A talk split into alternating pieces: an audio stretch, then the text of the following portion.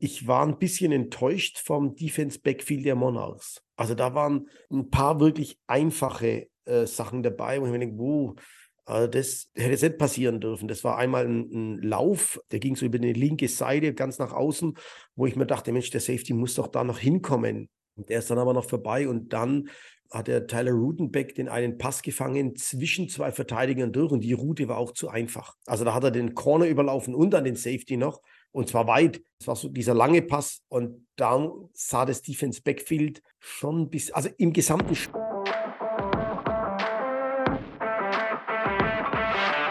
Die GFL-Halbfinalspiele waren wild. Da ging es hin und her. Ähm, wir gehen da auch auf die Spiele drauf ein. Wir sind der Football Nah Podcast. Mein Name ist Johannes Reuter, leidenschaftlicher Podcast zum Moderator und bei mir ist einer der erfahrensten Head Coaches Europas, Martin Hanselmann. Hallo Johannes, grüß dich. Hi Martin. Und US-Reise steht an? Ja, äh, steht an. Schon angefangen zu packen. Ähm, wird äh, bestimmt spannend wieder. Äh, South Dakota spielt sehr gut. Hat jetzt am Wochenende North Dakota State University geschlagen, was äh, wirklich ein sehr wichtiges Spiel war und, und ein ganz, ganz großer Erfolg. Äh, North Dakota ist ja gerankt, South Dakota war nicht so hoch gerankt. Ähm, und da haben sie jetzt einige Punkte gut gemacht. Das ist ein Riesending. Äh, sind jetzt auch 3-1. Ähm, und jetzt am kommenden Wochenende, also übermorgen, ähm, ist Dakota Day. Das heißt also Homecoming. Dort wird ah. äh, Vollgas sein.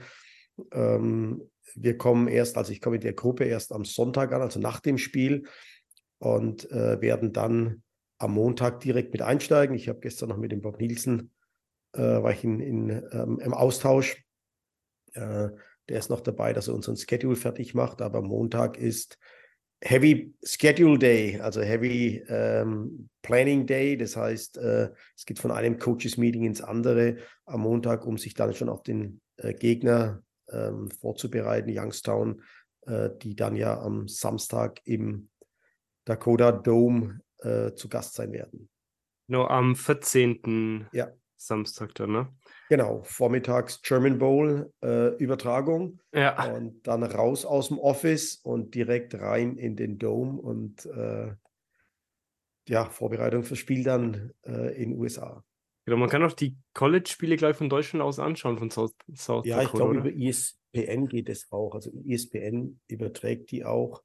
Äh, kann man die auch anschauen, aber ich weiß nicht, ob das kostenpflichtig oder kostenneutral ist, ja. muss ich sagen. Also ich schaue mal, letztes Jahr ging es, glaube ich, dann verlinke ich es euch mal, wenn es interessiert, kann mhm. das Spiel dann anschauen und dann kannst du im Podcast darauf eingehen. Ja, genau. Ähm, Nächste. Schauen wir mal, ob der Podcast aus den USA funktioniert, ob das klappt irgendwie. genau, schauen wir, ob wir es nächste Woche hinbekommen. Ja, ja. Mhm. Genau, letztes Jahr haben wir es ja geschafft. Schauen wir mal, ob wir es ja. dieses Jahr auch hinbekommen. Ja. Bin gespannt. Okay, dann geht Sonntag los bei dir. Ja, ja. Äh, jetzt geht's los dann. Ähm, jetzt erst nochmal ein Camp mit den Warriors, also mit den Bavarian Warriors. Nochmal okay, ganz auch noch, kurz. Ja. Äh, ja. das kommt jetzt die nächsten Tage dazu. Das letzte Camp vor Berlin, äh, bevor es dann zum Jugendländerturnier geht. Und dann direkt von da aus äh, hm. weg dann. Ja, ja. Na naja, gut, ähm, bevor wir auf die GFL-Halbfinals eingehen, ähm, ja, würde ich mal kurz auf die ELF-News gehen. Also nächste Saison wird nicht Leipzig Kings mit dabei sein, sondern Madrid als neue Mannschaft. Also es werden genauso viele Mannschaften wie dieses Jahr dann sein. Aber die Leipzig Kings sollen wohl eine Saison später dann wieder mit dabei sein. So die, die Ankündigung. Ähm, schauen wir mal, sie äh, die, die Franchises wollen auch mehr Mitspracherecht, haben sie jetzt eingefordert bei der ELF. Und vor allem geht es so um die Expansionsthemen und auch die Anzahl der, der E-Spots, also der europäischen Spieler. Und ja, Schiedsrichter werden gesucht. Martin, wäre das was für dich? Oh nein. oh, ich glaube, ich glaub, da bin ich ganz schlecht. Ähm, Nein, ähm, ich bin Trainer und äh, das bin ich gerne. Äh, und das, äh, ich glaube, also ich bin da einfach so ein Typ, äh, Schuster, bleib bei deinen Leisten. Ne? Äh, das, das, was ich kann, ähm, da gibt es immer wieder Ideen, auch Moderation oder so, aber äh, ganz ehrlich, ich bin Trainer und ich habe einfach da eine Leidenschaft auf dem Platz, die mir gut tut, die mir sehr viel Freude bereitet. Und ich glaube, da sollte man bei dem bleiben, was man äh, kann. Und äh, da will ich auch äh, wirken und da will ich äh, vor Ort sein. Das, das macht mir Freude. Ich freue mich jetzt brutal darauf, in South Dakota dabei zu sein, ähm, selbst auch wieder was zu lernen, ja. ähm, vielleicht ein bisschen mit den Quarterbacks zu arbeiten.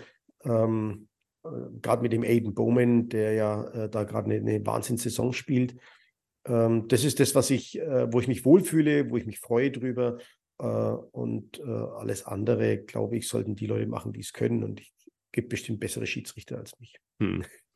Was, was macht denn so ein Schiedsrichter aus im, im Football? Ja, wie ist auch so das Verhältnis mit den, mit den Refs? Ne? Im Fußball, da ist es ja oft eher ein bisschen so verstritten. Wie ist es so im, im, im Football? Was ist naja, deine das Erfahrung? Ist im, das ist sicherlich im Football genauso. Ne? Jeder, okay. jeder, da gibt es schon so eine, so eine Barriere zwischen Referee und, und äh, Coaches, wobei ich äh, der Meinung bin, äh, je höher die Liga, umso, umso weniger gibt es diese Barriere. Und da hat sich in den letzten Jahren viel getan.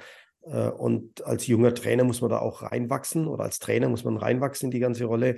Also in den letzten Jahren, muss ich sagen, also in den letzten vielen Jahren, ich würde sagen zehn Jahren, hatte ich nie ein Problem. Ähm, und, und es war immer ein, eine, eine gute, eine gute Sache äh, mit den Schiedsrichtern. Äh, das ist wie überall, wenn du den jungen Schiedsrichter hast, dann ist der unsicher, der reagiert noch ein bisschen mm, ja. verkrampft. Ähm, wenn du einen erfahrenen Schiedsrichter hast, dann kannst du richtig Spaß an der Seitenlinie haben. Äh, und, und dann ist auch der Austausch gut. Mm. Ähm, du musst halt einfach wissen, äh, die machen Fehler, du machst Fehler. Ähm, das äh, stapelt sich manchmal auf und, und ja, natürlich bist du manchmal hektisch. Da geht es ja um was. Du willst ja gewinnen und dann ärgerst du dich und dann, dann gehst du mal einen Schiedsrichter an und hast eben anders gesehen als der, aber am Ende musst du das Video anschauen und musst dann sagen, okay, der hat Recht oder Unrecht. Mhm. Ähm, mich begeistern da eben diese souveränen Coaches, die da relativ souverän über den Dingen schweben und dann äh, gleich wieder ins nächste Play gehen, ihren Kopf gleich woanders haben, als dass sie mit dem Schiedsrichter diskutieren. Okay. Wobei ich das auch tue. Ne? Also ich diskutiere schon auch mit den Schiedsrichtern, äh, wenn es um, um strittige Entscheidungen geht. Ähm, aber am Ende ist meine Erfahrung, es macht ja keinen Sinn, warum sie jetzt mit dem diskutieren. Der hat seine Meinung, du hast deine Meinung, du stimmst ihm ja nicht um. Ja.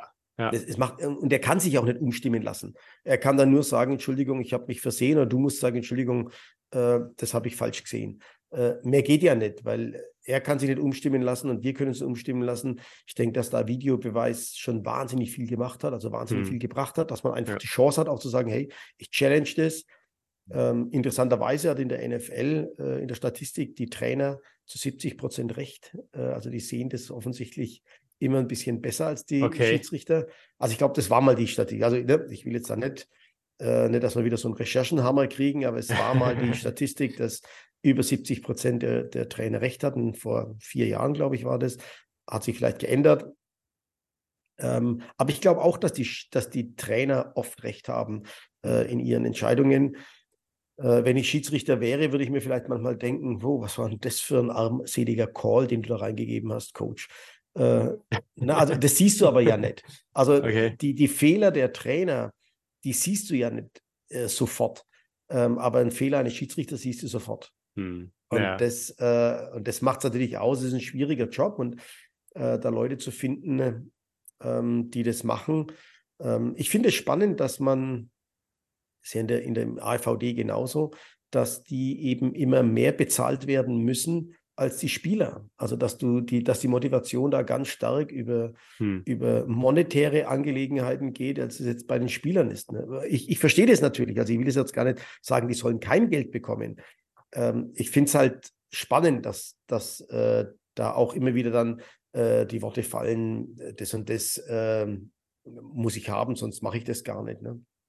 Ich hatte mal, ich glaube, hm. es war der Kollege Florian Bernberg, ähm, der hatte mal einen Disput mit dem Schiedsrichter und dann sagte der Schiedsrichter, ähm, ihr könnt euch merken, ohne uns gäbe es überhaupt kein Spiel. Und dann drehte sich der, der Florian ganz langsam um, völlig souverän und sagte zu dem, und ich wette mit dir, ich finde 22 junge Männer, die spielen friedlich American Football ohne einen Schiedsrichter auf dem Platz das werde ich nie vergessen. Es war echt, war, war echt ein klasse, eine klasse Reaktion darauf. Ähm, aber wir brauchen die Schiedsrichter natürlich ja, und ja. Äh, die sind Teil des Spiels. Äh, und, und dann müssen wir auch da irgendwie eine Gemeinsamkeit finden. Was ich schade finde, ist, dass ich ähm, den Eindruck habe, dass die oft gegen die Mannschaften arbeiten. Das ist der Eindruck. Ob das dann wirklich so ist, hat sich natürlich auch brutal verbessert und, hm. und hat bestimmt auch ganz viel mit Unsicherheit zu tun. Ne? Dieses Auftreten da als Schiedsrichter souverän aufzutreten, ist ja auch eine Kunst. Das ist ja auch nicht so einfach, weil du weißt, dass du in der Kritik stehst. Von Anfang an, von Anpfiff an bis zum Ende bist du derjenige, der immer in der Kritik steht. Ähm, und dann musst du dich ja auch irgendwie wehren. Der eine kann das souverän, der andere weniger souverän. Das ist wie bei Spielern und Trainern und bei Moderatoren, bei Podcasts auch. ähm, ja. das, das, ist einfach so äh, und, und das macht viel aus. Ähm, ich habe mich mal sehr über die Schiedsrichtervereinigung geärgert, weil ich als Ausbilder der Trainer äh, immer wollte, dass dies, die Regelkunde, äh, also dass das in, den, in, den, in die Trainerausbildung mit übernommen wird, hm. ähm, weil es in anderen Sportarten auch so ist. Also wenn du Volleyball-Trainer wirst, dann musst du eine Kampfrichterausbildung machen. Wenn hm. du Judo-Trainer wirst, musst du eine Kampfrichterausbildung machen. Und das fand ich sinnvoll, und wollte das eben mit, äh, mit einsetzen. Und dann haben sich aber die Schiedsrichter immer wieder dagegen gewehrt, weil sie gesagt haben, nee, dann müssen die aber einen gesamten Kurs belegen. Mhm. Und dann habe ich gesagt, na, das ist ja ein Quatsch, äh, weil die Trainer wissen ja schon mehr als ein ganz Neu als ein Neuling. Und äh, ich kann von denen noch einmal verlangen, dass sie noch mal eine Woche ähm, bereit sind, ihren Urlaub zu, zu nehmen, um dann äh, Schiedsrichter zu werden. Aber der Vorteil, den ich darin sah, äh, oder ja immer sah, war, dass die Schiedsrichter und die Trainer sich näher kommen, hm, dass okay. es eine, einen Austausch gibt. Der ein oder andere ähm, schlechte Schiedsrichter vielleicht ein guter Trainer wird und umgekehrt. Hm, ähm, okay. Und äh, weil die Schiedsrichter ja immer, die quengeln ja immer, wir haben zu wenig, wir haben zu wenig und wir brauchen mehr Schiedsrichter. Die, die, die hätten damit äh, einen, einen großen Anteil an Schiedsrichtern, die Pflichtspiele erfüllen müssen. Die müssen ja nicht gleich GFL pfeifen, aber du könntest dann die unteren Ligen mit diesen Trainern hm. ein bisschen abdecken. Äh, dass du sagst, pass auf, ihr müsst äh, auch so und so viele Pflichtspiele haben, ähm, damit ihr euren Trainerschein kriegt. So ist es auch in, in anderen Sportarten. Hm. Und da haben sich die Schiedsrichter damals immer mit Händen und Füßen dagegen gewehrt. Ich habe es dann irgendwann aufgegeben. Äh, und das fand ich sehr schade, weil ich glaube, das hätte das Verhältnis äh, unglaublich befruchtet und verbessert. Und äh, ja, man hätte da viel mehr voneinander lernen und partizipieren können, als es jetzt halt so der Fall ist. Aber auch das ist rum. ja, ja, das ist auch vorbei, ja. Weil du es vorhin gesagt hast mit der NFL-Statistik, meine, da haben ja die Headcoaches den Vorteil, also gibt es auch das schöne Video von Bill Belichick, wo er dann langsam so die, die rote Flagge rausholt und eben wartet, bis er es okay bekommt, dass er die Flagge ja, ja. werfen soll oder nicht. Ne? Also da genau. hast du natürlich dann die, äh, zehn Kameraeinstellungen und das dann eine Fehlentscheidung. Ähm, yeah. Die challengen es ja meistens nur, wenn sie es okay nochmal bekommen. Also ich glaube, äh, ja, dass, dass das dann der Vorteil ist, auch in der NFL genau, vor allem. Das ist dann. wahrscheinlich der Vorteil in der NFL dann, ja. ähm, dass das so funktioniert, aber ich finde es äh, schon spannend. Ne? Ja, ja. Und, und wie siehst du das eigentlich? Da mal bei Bill Belichick war jetzt am Sonntag das Spiel gegen die Cowboys und da hat Bill Belichick so von Anfang an immer so ein bisschen ne, so wehleidig Richtung Schiedsrichterentscheidungen und so, wo dann, äh, ich glaube, Markus Kuhn war, ja, äh, war und so gesagt hat, naja, Bill Belichick, der neigte dann schon mal dazu, dass er das so immer ein bisschen macht, weil irgendwann bekommt er dann so den Call für, für seine Seite dann so von, von den Refs. Ja. Hast du ja, damit Erfahrungen gemacht? Oder ist das also ich habe die Erfahrung gemacht, ähm, dass äh, dass am Ende alle Calls ziemlich ausgeglichen sind. Also hm, ja. ich habe nie erlebt, dass ein Schied, doch, ich habe einmal, glaube ich, erlebt, dass Schiedsrichter parteiisch gepfiffen haben. Ähm, da ging es aber um was ganz anderes. Ähm, aber ansonsten glaube ich, äh, schlecht manchmal ja. ja. Ähm, aber genauso wie wir auch mal schlecht coachen, ja. äh, pfeifen die mal schlecht, aber nie parteiisch, dass die irgendwie da was machen. Und äh, ja, ähm, also ich habe schon auch gemerkt, nachdem ich äh, auch ein bisschen souverän an der Seitenlinie agiert habe. Als, als junger Coach ist man ja immer aufgeregt und, und äh, äh sprintet da hin und her. Ähm, wenn du die ihre Arbeit machen lässt und, und du machst deine Arbeit, dann ist es einfach ein Geben und Nehmen. Und hm, dann ja. äh, läuft auch mal was. Und ich, ich könnte mich jetzt nicht bewusst daran erinnern, dass mal ein Schiedsrichter einen Call irgendwie so gemacht hat, damit es für die eine oder die andere Mannschaft ist, weil er vielleicht vorher einen falschen Call gemacht hat oder sowas. Also das glaube ich eigentlich nicht. Aber ich weiß, es gibt auch die Statistik, dass in Playoff-Spielen bei engen Spielen die Schiedsrichter mehr für die Heimmannschaft pfeifen. Also ohne Bewusstsein, okay. da gibt's da, da, da, also, da gab es mal eine Statistik, die ging so im Trainerkreise herum. In den Playoff-Spielen, äh, wenn sie eng sind, äh, werden meist die Heimmannschaften äh, bevorteilt mit ein paar ah. Flaggen für den Gegner. Äh, vielleicht macht da das Publikum, also gerade in der NFL war das, vielleicht macht da das Publikum was aus. Ne? Diese, diese, diesen ja. Einfluss, den du da natürlich kriegst vom, vom Publikum, äh, das sind schon spannende äh, Themen, die man da hat. Ähm, das heißt, am besten du, du, gewinnst souverän, dann ist das überhaupt kein Thema. Dann, dann musst du über sowas keine Gedanken machen. Ja, da gehen wir doch dann gleich mal hin. Heimvorteil. Schwäbisch Hall Unicorns gewinnen zu Hause das Halbfinale gegen die Dresden Monarchs in der GFL. Mhm. 36 zu 30 vor 2617 Zuschauern. Ähm, ja, da war ja die, die Dresden Monarchs, waren eigentlich stärker eingeschätzt davor, aber da war so, ne, war ja wirklich so auch die, die Lautstärke im Stadion und der Rückenwind durch die eigenen Fans, was dann die Unicorns am Ende ja, geholfen hat, dass sie dann das, das, das Spiel gewinnen. Mhm. Ähm, ja, also war ein, war ein wirklich tolles Spiel, war ein tolles Footballspiel, äh, war ein gutes Niveau. Ähm, ich finde vom, vom Coaching her ist mir jetzt aufgefallen, dass die Unicorns äh, sehr gut vorbereitet waren. Die waren mhm. super präpariert. Ähm, die Offense hat den Ian Gerge genau dort eingesetzt, wo sie wussten, das kann er und das kann er gut. Äh, also das fand ich, das war wirklich sehr gut, ähm, sehr gut gemacht. Ähm, ich war ein bisschen enttäuscht vom Defense Backfield der Monarchs. Also okay. Also da waren ein, ein paar wirklich einfache äh, Sachen dabei, wo ich mir denke, wo, also das, hätte es nicht passieren dürfen. Das war einmal ein, ein Lauf, ähm, der ging so über die linke Seite ganz nach außen, wo ich mir dachte, Mensch, der Safety muss doch da noch hinkommen. Hm. Der ist dann aber noch vorbei und dann ähm, hat der Tyler Rudenbeck den einen Pass gefangen zwischen zwei Verteidigern durch und die Route war auch zu einfach. Also da hat er den Corner überlaufen und dann den Safety noch hm. ähm, und zwar weit. Äh, das war so dieser lange Pass ähm, und da sah das Defense Backfield schon bis, also im gesamten Spiel muss ich sagen, also das, was ich gesehen habe von dem Spiel, sah das Defense Backfield der, der Monarchs nicht ganz so glücklich aus in, in vielen Situationen. Mhm. Und, ähm, äh, und, und was in, was in Schwäbisch Hall auch wieder auffällig war, äh, sehr gute Arbeit der Offense Line. Aber da ist eben der Cheftrainer, der Offense Line Trainer. Und äh, das ist einer der besten, glaube ich, auch in der Nationalmannschaft, der Offense Line Trainer. Ähm, das, das ist schon ein sehr, sehr guter Trainer, der Kollege. Äh, und das ähm, hat es dann schon ausgemacht, weil, weil Dresden nie irgendwie große Gefahr auf den Quarterback machen konnte. Also hm. die hatten nie Druck auf den Quarterback ausüben können. Äh, und dann konnten die die Offense entfalten. Und die waren ja auch mal weg, glaube ich, 30, 15. Ähm, und dann sind sie noch rangekommen, die, ja. die Monarchs. Äh, also es war ja alles da, es war ja alles offen. Und ja, äh, du, vielleicht haben sie Verletzungen gehabt oder sonst irgendwas, aber ja, ich hätte jetzt auch gedacht, dass da äh, die Monarchs hatte ich erst ein bisschen mehr Vorteil und man muss aber da, äh, man, man, man muss ein ganz großes Kompliment an die Unicorns-Organisation aussprechen.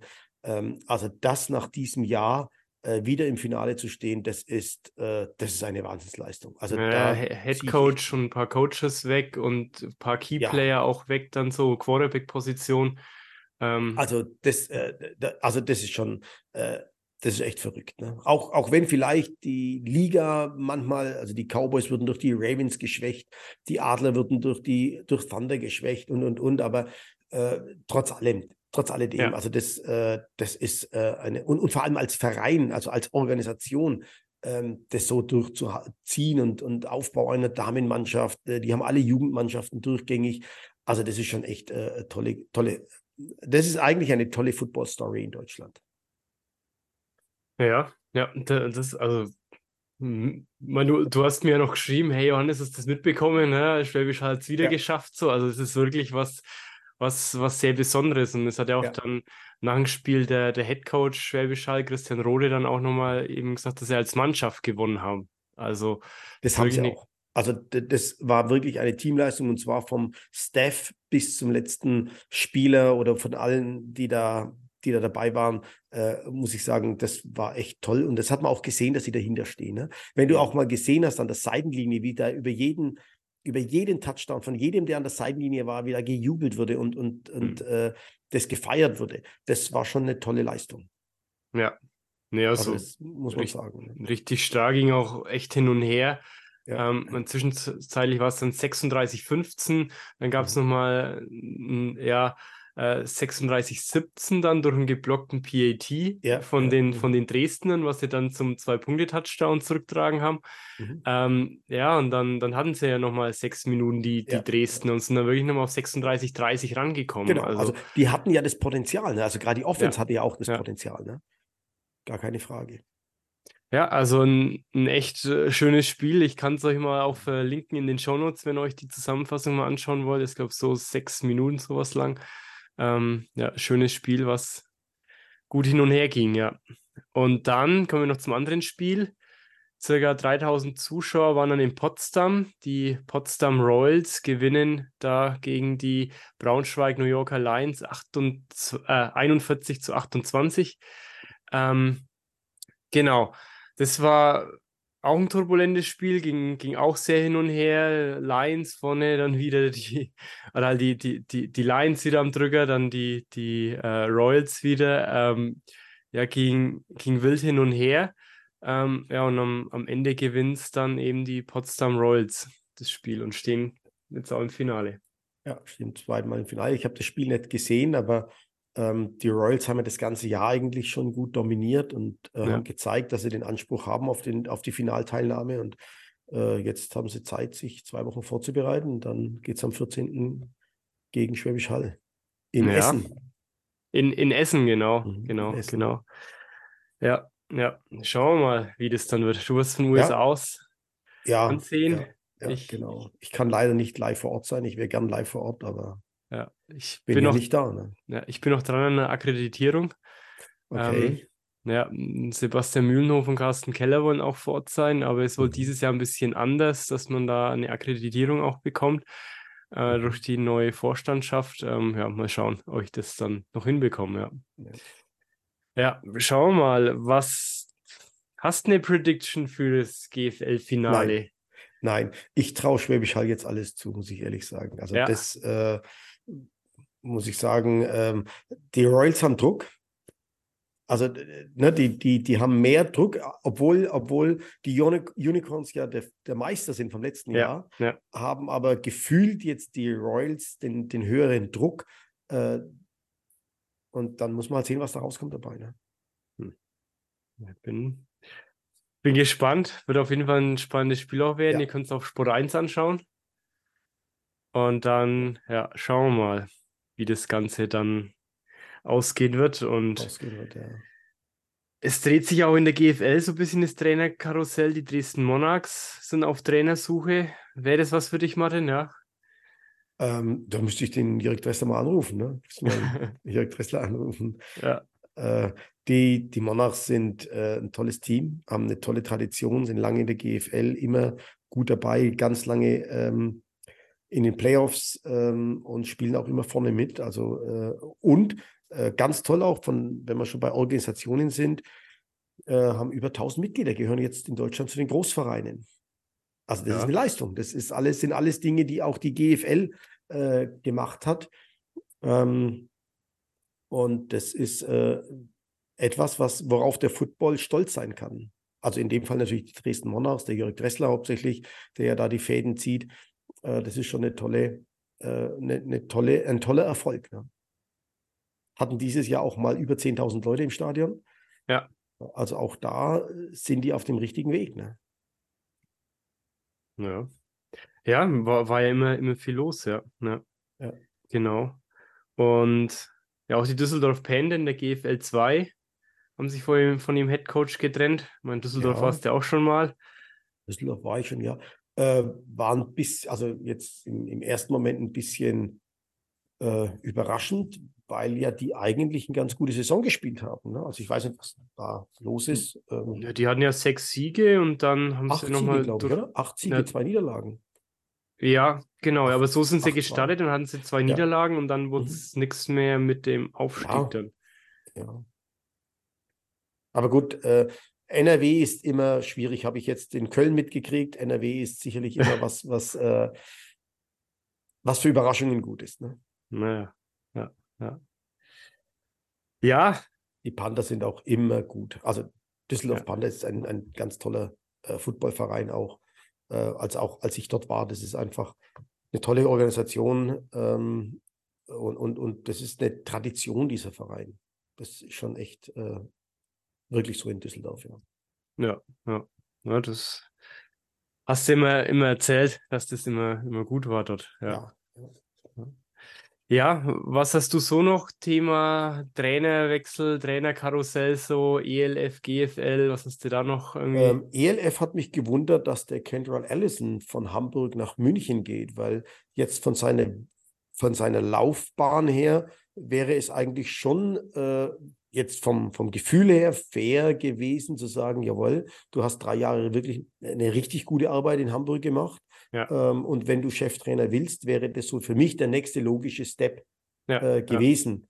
Ja. Ähm, da hat man sich anders entschieden. Das finde ich äh, interessant, äh, spannend. Ähm, dann in Mailand finde ich sehr schade, dass der äh, Coach Stefan ähm, dort aufgehört hat. Äh, weil er das ja über Jahre hinweg aufgebaut hat, also wirklich über Jahre hinweg hm. aufgebaut hat und, und äh, wirklich eine richtig gute Arbeit dort auch äh, gemacht hat und dass er jetzt aufgehört hat, das finde ich äh, sehr schade. Ähm, ja. Kevin Herron in, in ähm, Innsbruck äh, war für mich eine Überraschung. Die haben jetzt auch nicht so eine schlechte Saison gespielt, allerdings weiß ich nicht, wie hoch der Anspruch war äh, von, den, hm. von den Raiders. Ja. Ähm, man muss aber da immer sagen, das ist das Jahr 1 nach Sean, äh, nach, äh, Sean Shelton. Ja. Ähm, und das macht natürlich was aus. Das ist wie bei den Patriots. Wie lange brauchen die jetzt, bis sie nach Brady äh, wieder einigermaßen die Kurve kriegen? Ähm, das, äh, das kannst du nicht einfach so kompensieren. Und da fände ich es jetzt, äh, ja, hätte ich es ganz gut gefunden oder wäre es fair gewesen, wenn der Coach Heron da seine Chance äh, bekommt. Aber ich weiß jetzt auch nicht, ob er nicht aufgehört hat. Das weiß man ja, also ne, die Details von solchen äh, Dingen weiß man ja immer nicht. Ne, hat man immer keine Ahnung. Ja, ich meine, es kann ja auch mal private Themen genau. sein, wo man sagt, ja, jetzt es passt jetzt gerade irgendwie nicht mehr rein, meine aktuelle Lebenssituation. Genau. Äh, ähm, ist ja nicht so, dass die ELF-Trainer Millionen bekommen. Ja, an dem Punkt ist man noch nicht, ne? Nee, an dem Punkt sind wir nicht. Es könnte ja sein, dass irgendeiner sagt, du, ich habe jetzt da ein Jobangebot, es ist sicher. Ja. Ähm, dann muss man mal gucken, ne, wie das, äh, also klar, wissen ja. wir alles nicht. Ja. Aber war ein bisschen ähm, auch die Entlassung vom Coach Schub, denn die erste, äh, die erste Saison der Munich Ravens war ja eigentlich gut. Ja, also voll. eigentlich, das lässt man ja weg, das ist ein blödes Wort, aber war gut. Ja. Naja. Und was da passiert war, keine Ahnung. Ähm, ja, das will man nie rausfinden. Ja. Ist so. Gut, dann habe ich noch zwei Fragen. Habe ich schon in der vorletzten Folge mal angekündigt. Da hat uns Steffen geschrieben, der ist Leistungssportkoordinator und zwar ist er da auf zwei Themen von uns eingegangen.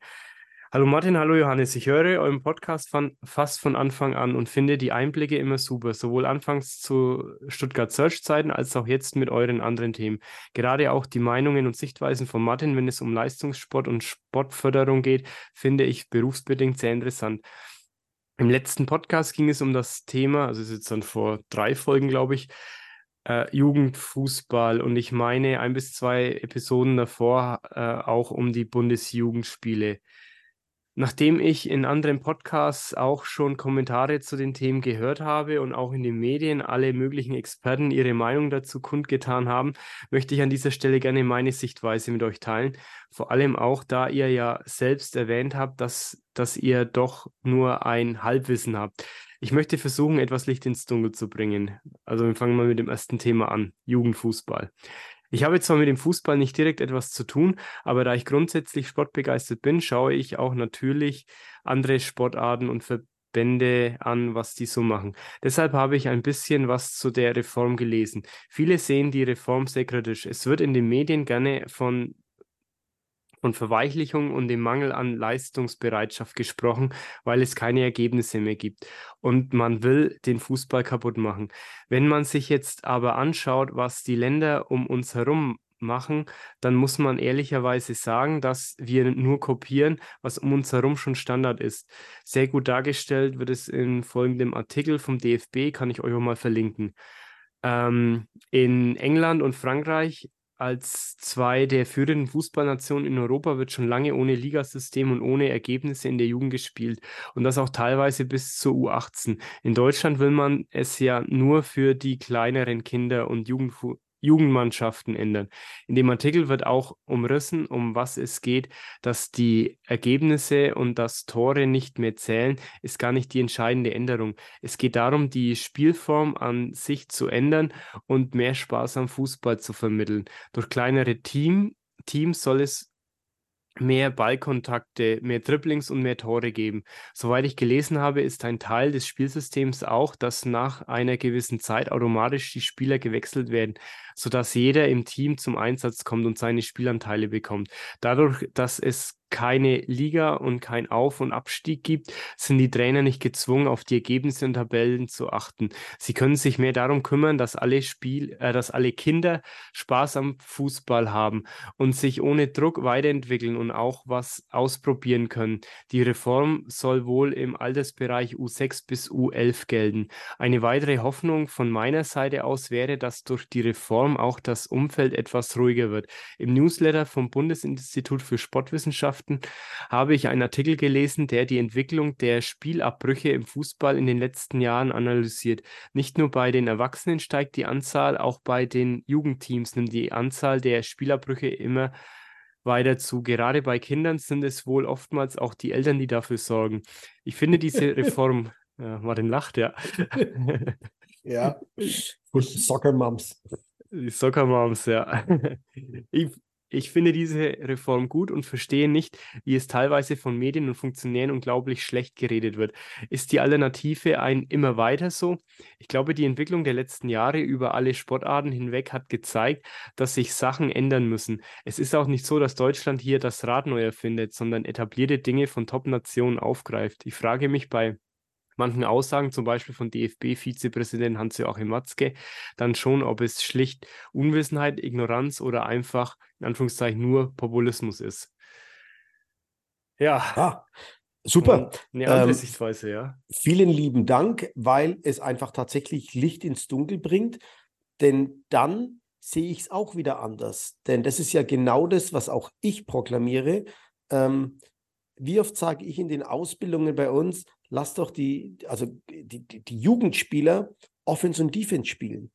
Also ne, ja. da, da, wird, da wird dann im Jugendalter schon mit U13, ja, das ist nur der Quarterback. Vielleicht wird es irgendwann mal ein Safety. Wie oft hat in der Highschool jemand Quarterback gespielt und ist dann in der, im College ein, ein All-American Linebacker geworden? Kenne ich schon Leute. Also, ja. ne, Kenne ich Leute, das, wo das so ist. Und, und also da bin ich komplett dabei. Und ich finde es super und deswegen ein ganz, ganz großes Danke, denn ich habe mir nicht die Mühe gemacht äh, oder hatte einfach nicht die Zeit dazu, mir die, ja. die Mühe zu machen, äh, das mal wirklich zu durchleuchten, warum das so ist. Ähm, denn das ist tatsächlich so. Da geht es nicht um Verweichlichung, da geht es vielleicht wirklich tatsächlich darum, dass man die Zweikämpfe äh, forciert, dass man eben mehr Ballkontakte hat. Und, und genau das ist auch bei mir im Football wichtig. Wir haben halt mehr Positionen. Ja. Und aus dem Grund sage ich schon immer, wenn die immer sagen, ja, wir haben nur so und so viele Leute im Training, ja, dann mach doch zehn Minuten Offense, zehn Minuten Defense. Äh, lass, die, lass die beide Seiten spielen. Ähm, Kinder können das doch locker ab. Das ist doch überhaupt kein Problem. Und das wird ja. auch in kleinen Highschools gemacht. Da, da, wird es auch gemacht, dass die, dass die sagen, hey, wir machen jetzt eine halbe Stunde Offense und dann machen wir eine halbe Stunde Defense und dann, äh, dann, dann kriegen wir das schon hin und machen Hairflying Drills oder was auch immer. Äh, das sind alles Dinge, die wichtig und notwendig sind. Ähm, und, und dann kommt da, dann, dann sieht man das mit anderen Augen. Und natürlich gibt es ganz viele Verborde, die immer nur glauben, so haben wir schon immer gemacht und das müssen wir mhm. weiter so machen. Aber ja. die Welt dreht sich und äh, die Welt entwickelt sich und, und Gott sei Dank entwickelt sich der Sport. Und ich kann eins bestätigen. Ich habe 1982 angefangen mit dem Football und ich sage oftmals so spaßeshalber, das war damals eher Körperverletzung, als dass es wirklich Football war. okay. Ich bin froh, dass Concussion-Diskussionen aufgekommen sind und dass sich der Sport entwickelt hat. Und ja. ich muss dazu sagen, ähm, ja, vielleicht haben wir weniger Wiederholungen als früher, aber wir haben qualitativ höhere Wiederholungen. Wir haben wahnsinnig viele visuelle Unterstützung. Ich erinnere mich noch anfangs meiner Coaching-Zeit, wo ich sagte, nimm mal die Hüfte tiefer. Dann hat er sich gebückt mit dem Oberkörper nach unten und sagte, nee, nee, mit dem Gesäß tiefer. Nee, Coach, ich bin doch, ich bin doch. Heute hast du das Video. Hm. Eye in the sky doesn't lie. Du zeigst ihm das und sagst, hey, hier, guck hin. Und dann ja. brauchst du wenige Wiederholungen, weil du äh, Körper Entschuldigung, Bewegungsgefühl viel qualitativ äh, hochwertiger coachen kannst. Äh, und und äh, es gibt komischerweise immer Weltrekorde, es gibt immer wieder neue Rekorde, obwohl angeblich die Jugend immer schlechter wird. Nein, die Jugend ist genauso lethargisch und genauso blöd, also blöd in Anführungszeichen, wie wir das früher waren, als hm. ich jung war. Es ja. liegt immer an denen, die sie anleiten. Das muss man einfach so sagen. Es meine, das ist meine hundertprozentige hm. Überzeugung. Es liegt ja. an den Coaches, äh, die, die, dann die Leute mitnehmen. Ganz ja. einfach. Ja. Und mein klar, es ändert sich dann, wie man die Leute mitnehmen kann. Es, es ändert sich in der Kommunikation was. Das ist doch auch gut so. Ähm, also ja, ja, es ist gut, dass sich da was verändert. Und äh, da bist du gefordert als Trainer, als, als älterer Trainer mitzugehen und nicht immer zu sagen, das ist so wie ich. Und, und Old School hat auch seinen Sinn. Und ich glaube, ja. die Kombination aus vielen Dingen macht es am Ende aus. Ja, ich also meine, dass, dass man nicht alles übers Knie bricht und von heute auf morgen so, ne? Aber ich, also ja. es hört sich ja schon an, dass das, so wie es Steffen jetzt darstellt, echt auch durchdacht ist. ja, da hat sich jemand wirklich Gedanken gemacht. Ne? Also deswegen ja. nochmal ein ganz, ganz großes Danke an den Steffen. Äh, denn es ist ja so, äh, das hatten wir vor kurzem ja erst, dass uns jemand äh, gesagt hat, wir recherchieren nicht richtig. Äh, und ich dann wirklich auch geantwortet habe, ja, machen wir nicht, weil das ist ein Podcast, äh, wo wir eben meine Trainereindrücke geben und, und da, wo ich jetzt nicht recherchiere, dann sage ich halt mein Empfinden. Äh, ja. Und das ist aber unser Podcast, das ist halt Teil des Ganzen. Ich, ich habe ja nicht den Anspruch eines Journalisten. Da müsste ich ja so viel verdienen wie der Sebastian Mühlenhof. Ja, das wird schwierig. Ja. Nein, also deswegen, ähm, da hat auch der Steffen und, und ich betone das auch immer wieder, ähm, nicht über alles habe ich eine Ahnung und eine hundertprozentige Ahnung. Ja. Ähm, aber wir sprechen darüber und, und es gibt ganz viele Leute, die sich unseren Podcast anhören. Das freut uns und es macht auch Spaß und die möchten halt diese Einblicke dann äh, von uns mitbekommen. Und, und das ist jetzt eine tolle Reaktion darauf und auch mal zu sagen, hey, die haben sich da wirklich Gedanken gemacht und, und wir spreaden the word. We genau, spread the wir, word. Äh, jetzt weiter, wissen noch ja. viel mehr Leute. Äh, der DFB hat sich da sehr wohl Gedanken darüber gemacht. Das ist nicht, dass irgendeiner sagt, das wird jetzt äh, weniger. Ja, und meines mal ganz provokant gesagt, wenn man die deutsche Fußballnationalmannschaft anschaut, dann darf man auch wieder irgendwas Neues probieren, so um die Jugend wieder anders vielleicht auch dann abzuholen, ja. Coaching ist einfach immer dieser Mix aus Erfahrung der Trainer, aus Wissen der Trainer und den Neuerungen und das Wissen der Sportwissenschaft. Das ist Training. Okay. Diese beiden Faktoren müssen zusammengefügt werden. Und als Trainer darfst du, nicht gegen, darfst du dich nicht gegen die Sportwissenschaft sträuben, genauso wenig wie sie die, die, die Sportwissenschaft gegen die Erfahrung des Trainers sträuben darf. Hm. Wie magst das du das für dich sportwissenschaftlich immer so up-to-date zu sein und zu sagen, okay, ja, da den und den wissenschaftlichen äh, ähm, Ansatz. Zeitschrift Leistungssport, das ist eine sehr gute Zeitschrift, in der ganz viele Sachen wirklich sehr wissenschaftlich äh, dargelegt werden, wo du gute Berichte bekommst. Und dann kannst du auch Kollegen aus der Leichtathletik oder woanders oder aus der, der Sporthochschule Köln oder der Trainerakademie einfach kontaktieren und äh, sprichst mit denen mal über sowas. Und es gibt Fortbildungen, Conventions, äh, wo man mhm. einfach dann äh, in, der, in der Sportwissenschaft einfach Neuerungen bekommt. Ne? Und nach was entscheidest du dann, wo du sagst, okay, na, den und den Ansatz setzt es für dich um? Naja, äh, also ich, ich mache die Zeitschrift auf, blätter durch, schaue mir die Überschriften an und äh, dann war jetzt, vor, also in der letzten Ausgabe war eben ein, ein super Bericht über die, die ähm, Ermittlung des, äh, des One Max Rap. Also wie, wie ermittelst du, was du als Bezugswert äh, nimmst, damit du einen Trainingsplan entsprechend gut aufbauen kannst. Das hat man ja bisher immer äh, gesagt, du, das macht man mit, ähm, mit dem Ausprobieren und, und, äh, und Vorgeben, was der leichtere Weg ist. Es gibt aber zwischenzeitlich Messmethoden, die auch mit der, der Geschwindigkeit, also der Handelbewegung zu tun haben und man mhm. daraus eben relativ genau ermitteln kann, wo das maximale äh, Gewicht eines, eines äh, Sportlers äh, liegt. Äh, und mit dem kann man dann den, die Trainingsplanung einfach leichter aufbauen. Okay, um dann den, den maximalen ähm, ja, Wiederholung, die er schafft, die, die letzte Wiederholung quasi, um das vorher Genau, weil du kannst sie ja nicht ausprobieren. Ne? Wenn du ja. sagst, mach dich mal warm, ist ja schon die Energie weg, um das wirkliche Max rauszuholen. Ja. ja. Und das war also alles, was, was gerade mit so ähm, mit, äh, mit, mit Krafttraining ähm, ist, interessiert mich da stark, äh, weil es bei uns einen großen Einfluss hat im, im Football. Äh, und was, was ich auch mal hatte, wo ich mich dann einfach damit beschäftigt habe, war ähm, mit, mit Reha, also mit wie schnell ähm, kannst du regenerieren, ähm, was sind die besten Methoden zum Regenerieren. Äh, da geht es ein bisschen die Ernährung hinein und da sind diese sportwissenschaftlichen Themen und äh, Ausarbeitungen wirklich immer gut. Ja. Okay, interessant, ja. ja. Dann hat Steffen noch einen zweiten Punkt zum Thema Bundesjugendspiele. Das sind wir, glaube ich, auch mal am Rande so ein bisschen drauf eingegangen. Er war sich jetzt auch nicht mehr sicher, ob es bei uns im Podcast war, aber ich glaube, wir haben mal auch am Rande auch mal drüber gesprochen, dass es da ähnlich ist.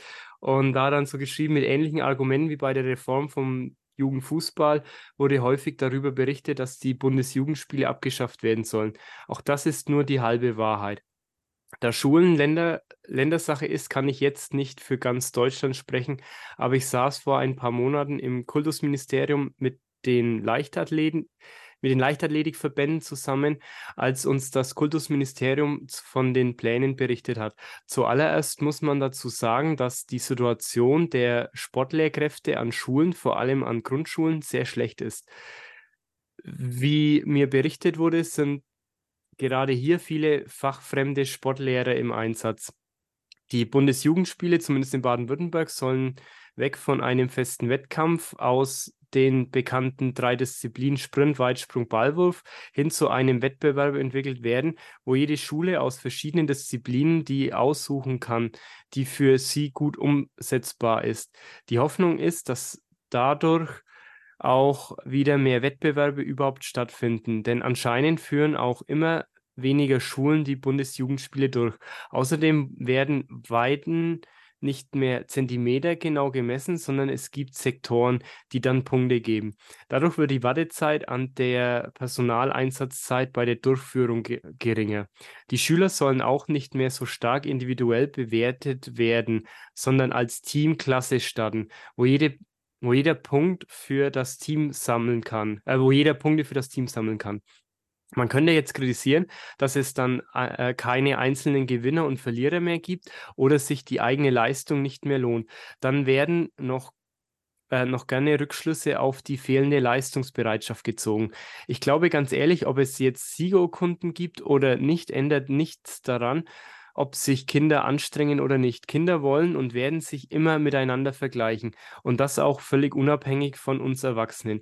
Der Vorteil, den es durch die Änderungen geben kann, ist, dass schwache Kinder vielleicht nicht so sehr demotiviert werden und doch den Spaß an Sport und Bewegung und am Ende vielleicht auch den Weg in die Vereine finden.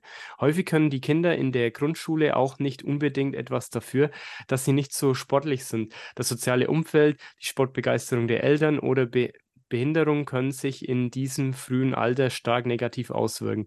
Ob die Änderung der Bundesjugendspiele jetzt gut oder schlecht ist, kann jeder anders darüber denken. Ich sehe es hier so, dass etwas frischer Wind nicht schaden kann. Alles entwickelt sich weiter und warum nicht auch die Bundesjugendspiele? Die meiste Kritik, die ich hier in den Medien gelesen habe, war meistens von irgendwelchen Sportlern oder anderen Personen, die wahrscheinlich nie schlechte Ergebnisse bei Bundesjugendspielen erreicht haben. Da stellt sich dann die Frage, ob diese Personengruppen überhaupt nachvollziehen kann, um was es hier eigentlich geht. Das sind mal meine Gedanken zu diesen beiden Themen. Zum Abschluss noch, macht weiter so. Viele Grüße, Steffen. Ja, ja. Ähm, Habe ich jetzt auch ein bisschen differenziertes äh, Denken dazu. Ähm, die Veränderung der Bundesjugendspiele beziehungsweise die Bundesjugendspiele generell ähm, kritisiere ich seit vielen Jahren, aber nicht wegen der Durchführung, sondern ähm, ich kann mich noch an Zeiten erinnern, in denen Trainer aus Vereinen die Bundesjugendspiele der Schulen, also aus den Regionen, beobachtet haben und daraus eine Talentförderung äh, oder Entschuldigung, Talentsichtung hatten, wie man Talente dann zum Sport bringt. Ähm, und das ist aber schon lange weg bei den Bundesjugendspielen. Und äh, nachdem das eben völlig eingeschlafen war, dass dort eben auch Trainer äh, Gäste sind, die, die äh, regional Talente sichten, äh, seitdem sehe ich die Bundesjugendspiele als, ja, äh, das ist ein Tag äh, wirklicher Sport, aber du erreichst nicht diejenigen, die keinen Sport äh, treiben. Wenn die dann einfach den Ball werfen müssen, dann ist es äh, eine Lachnummer und, und die Kinder oder die Jugendlichen werden eher blamiert, als dass sie dann da aufgefordert werden. Äh, das wäre dann eher mal die Überlegung zu sagen, ähm, man, man sucht nochmal, macht, man macht man nochmal irgendwie so eine Art Combine und dann dürfen sich die Besten nochmal messen in einem wirklichen Wettkampftag. Ähm, ich habe allerdings auch ein bisschen ein Problem damit, ähm, das ist jetzt zwar gefährlich zu sagen, aber ich traue es mich jetzt mal sagen, äh, es ist richtig, dass alle sich bewegen sollen und es ist vor allem ja. richtig, dass, äh, dass vielleicht durch die Entwicklung jemand erst später ein noch besserer Sportler wird, als er vielleicht vorher war oder auch nicht. Aber ich möchte auch betonen, äh, die Pflicht von uns Trainern ist es schon auch, endlich wieder Leistung und, und Leute, die gut sind, zu fördern. Denn äh, ich gehe jetzt mal von mir aus und äh, hm. ich war ein durchschnittlicher Schüler, aber ein sehr guter Sportler. Äh, und es hat mir gut getan, dass ich dort glänzen konnte, weil in Mathe habe ich nicht geglänzt. Hm. Äh, und das hat mir in meiner Entwicklung auch gut getan, dass ich auch sagen konnte, hey, ich kann auch was. Und wenn du irgendwann, wir hatten allerdings auch wirklich, ich hatte tolle Lehrer, die, die einfach auch gesagt haben, ja, äh, ich weiß, es gab auch viele oder es gibt viele, die sagen, ja, hier nichts, aber da ein Bizeps, ne? aber nichts im Kopf. Mhm. Ähm, das ist ein Quatsch. Ähm, also das ist ein völliger Unsinn. Aber ich finde schon auch, dass wir es uns leisten müssen, ähm, auf, auffällig gute Kinder äh, auch auffällig zu coachen hm, und okay. besser zu machen. Äh, denn das ist auch eine Sache der, der Talentförderung, äh, hier zu sichten, rechtzeitig zu sichten, frühzeitig zu sichten ähm, und auch äh, dann zu fördern. Äh, nur da muss man ja zwischenzeitlich immer aufpassen, wenn man sowas sagt. Äh, und ich, äh, im Spitzensport ist es einfach so, dass du nicht mehr dann jeden mitnehmen kannst.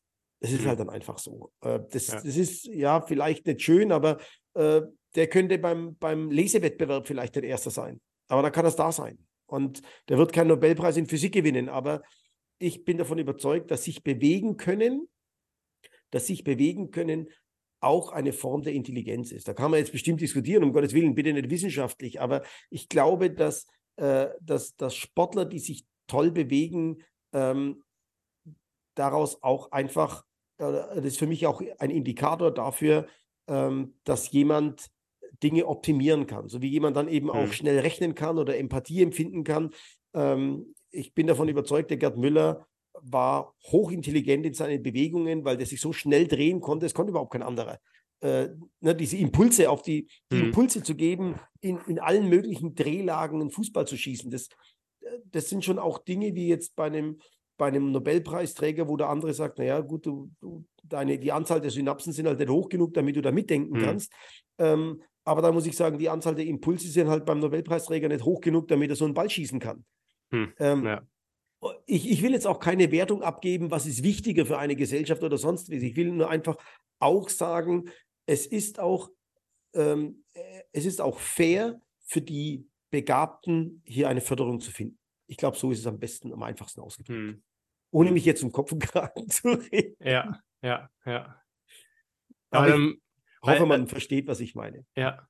Ja, also ich, ich finde ja prinzipiell, das, also was jetzt Steffen so schreibt, dass er so sagt, okay, ja, wenn Bundesjugendspiele, ne, so diese drei Wettbewerbe, jetzt auch mit, mit Weitsprung, Weitwurf irgendwie, ähm, wenn das gar nicht mehr so umgesetzt wurde, teilweise in Schulen, denen zu sagen, hey, dann, dann macht das, was, was euch am nächsten liegt irgendwie. Äh, was ja das ist natürlich gefährlich, weil ich gebe ihm schon recht. Ne? Die, die, also ohne jetzt da irgendjemanden persönlich anzusprechen, aber auch ich als Trainer sehe, die, die Spieler oder die, die jungen Athleten, die aus der Schule kommen, sind nicht ausgebildet. Bom, mhm. ja. auf den Punkt gebracht. Und auch in zwei Stunden Sport in der Woche kann man ein progressives Training aufbauen. Hm. Ja. Also, ne, da will ich jetzt schon auch mal hart sein. Naja. Ja, das sind wir im Vergleich von unserem Schulsystem mit dem US-Schulsystem, bei denen ja, ja, diese Sportförderung in der Schule einfach gang und gäbe ist, ja. Genau. Äh, sagt sich jetzt natürlich leicht, ne? ich fliege jetzt dann darüber und äh, habe jetzt dann da wieder eine ganze Zeit lang äh, traumhafte Bedingungen, ja. wo jeder Trainer aus Europa sagen würde, oh Mann, wir tränen die Augen. Ne? Ich muss jetzt weinen, weil ich habe das alles nicht. Äh, das ist alles nicht da, was da passiert. Aber es ist ein anderes System, es, ist, mhm. äh, sind andere Werte aufbauen. Äh, ja, ich genieße es jetzt einfach mal. Ja. Aber, aber da hätte ich jetzt doch mal eine, eine Frage, falls du darauf eingehen willst. Thema, naja, also die US-Gesellschaft ist ja, glaube ich, schon im, im Durchschnitt ein, ein Ticken ähm, dicker, sage ich mal, wie die deutsche Durchschnittsgesellschaft, glaube ich, und ernährt sich ja auch einen Ticken ungesünder.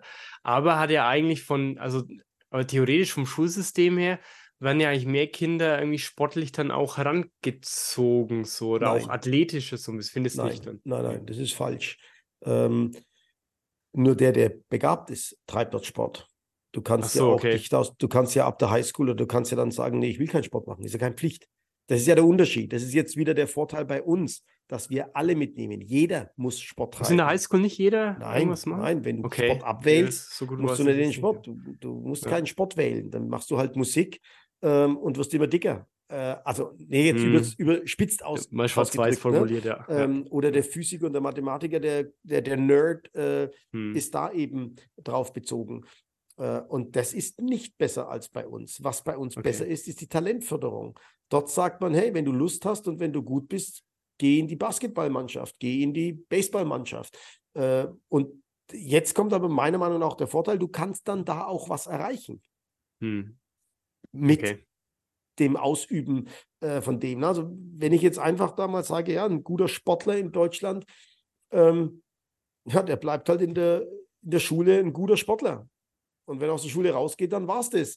Und ja. so in, in den USA kannst du eben auch, auch als guter Sportler, auch als guter, guter Musiker, ähm, dann am College-Stipendium kriegen. Auch hm, als Tänzerin, ja. als Cheerleaderin äh, zum Beispiel. Da gibt es ja auch dann in Division One äh, Stipendien, in denen ja. du dann deinen Bachelor dann da äh, mitmachen kannst. Das sind andere nicht in Cheerleading, aber in anderen äh, ja. Fächern. Aber du hast eine, eine Chance. Und, und als Sportler in Deutschland ist halt über das Vereinswesen äh, eine begrenzte äh, Möglichkeiten. Und die Förderung hängt ganz stark von dem Trainer ab, bei dem du bist. Also wenn du in dem Ort aufgewachsen bist und du bist eben ein, du wärst ein begnadeter Basketballer, aber die Stadt ist zu klein, es gibt keinen Basketballverein oder nur einen sehr, sehr, sehr durchschnittlichen Basketballverein, dann wirst du nie in die erste Bundesliga kommen. Hm, ja.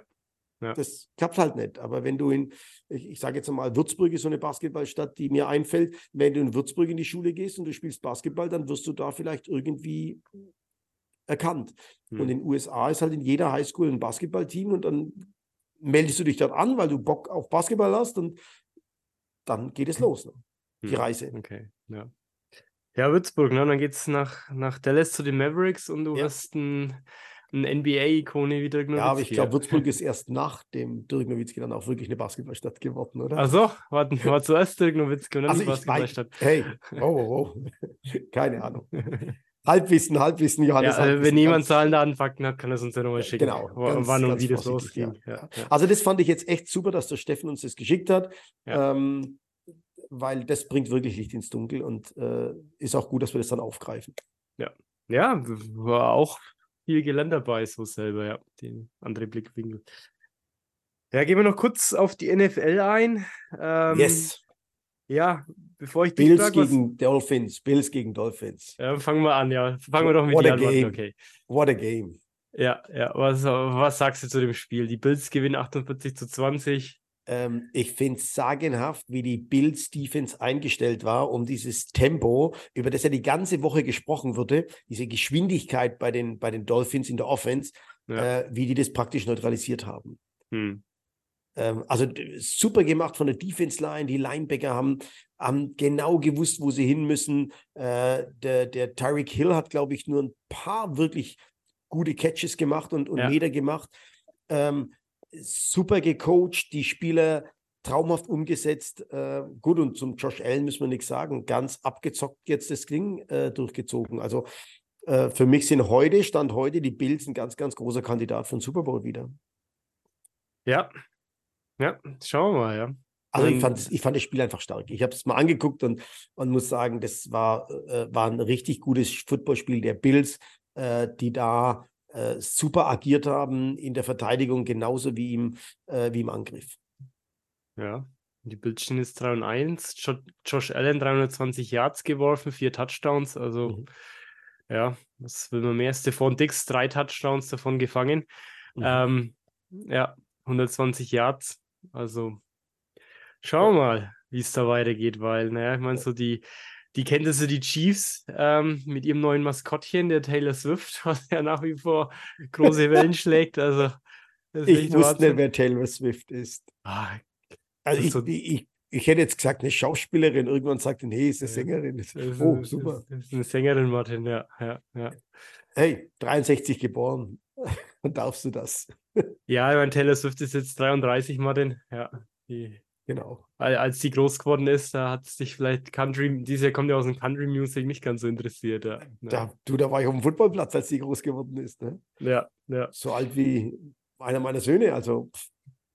Ja, ja, was dann, was dann jetzt auch noch ein bisschen so, so Schlagzeilen, ähm, Aaron Rodgers hat in der Pat McAfee Show am Dienstag, hat er dann Travis Kelsey mit äh, Mr. Pfizer so angesprochen, weil er für Pfizer, für den neuen Impfstoff, für Grippe ja. und Corona irgendwie Werbung gemacht hat und ja.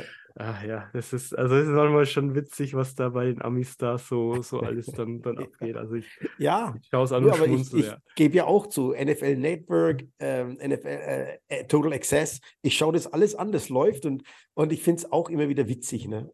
Ja, ja. Muss ich, sagen, ich muss auch immer wieder sagen, es ist lustig, die machen eine, guten, eine gute Show um den Sport. Also das machen sie ja. besser, als wir das hier machen, finde ich.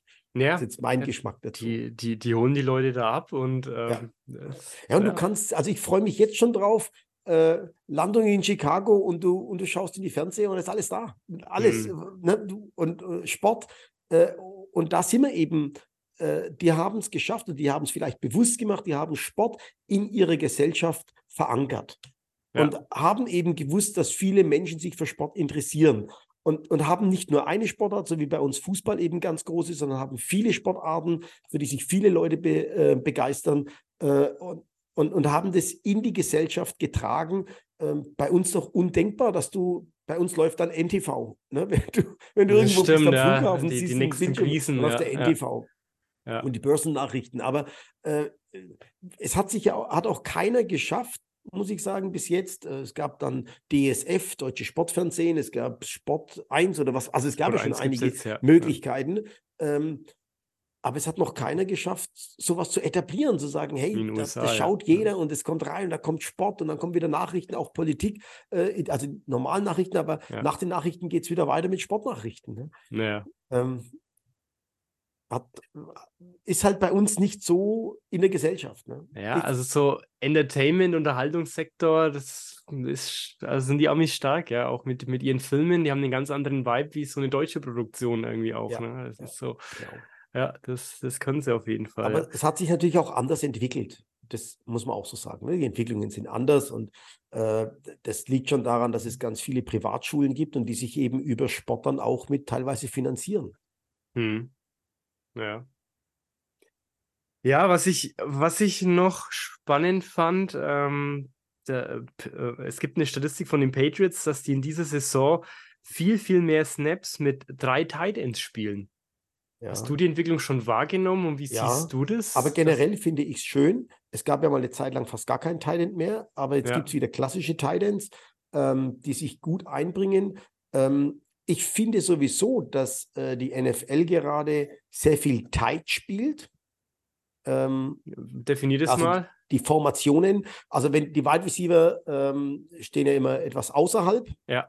Ähm, und du siehst sie ganz oft jetzt an der Linie stehen. Also ne, näher, viel näher zusammenstehen. Genau, viel näher ja. zusammen. Ja, was ja bedeutet, du bringst auch mehr Leute in das in die Box rein. Also du bringst mehr Leute enger zusammen, hast aber dadurch die Chance natürlich leichter auch Passwege zu finden, aber man lauf, läuft auch darüber und du, und du siehst es auch, wie die Quarterbacks dann ähm, oftmals zählen. Es wird ja zum Zahlenspiel. Ja. Äh, wo können wir mehr blocken? Wo ist einer weniger, den wir blocken? Auf welcher Seite?